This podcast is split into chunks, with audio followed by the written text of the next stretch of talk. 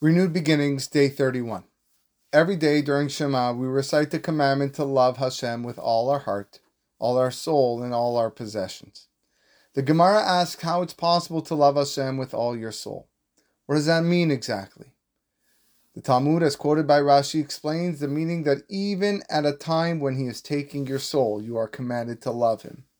The Gemara then proceeds to describe the fateful end of Rabbi Akiva who died by the hands of the evil Romans and recited Shema Yisrael as his soul was leaving. The Chidushei HaRim has a wonderful insight on this pasuk. He says that one can use the same train of thought with the first words, Bechol Levavecha. Sometimes a person has nothing invested in Hashem or Judaism. His Torah is void of learning. His mitzvot, if any, lack feeling. He has no heart towards his Avodat Hashem. So, is there even a point to any of this? This might be the feeling a person experiences during the 10 days of Teshuvah. Look at all that I've done.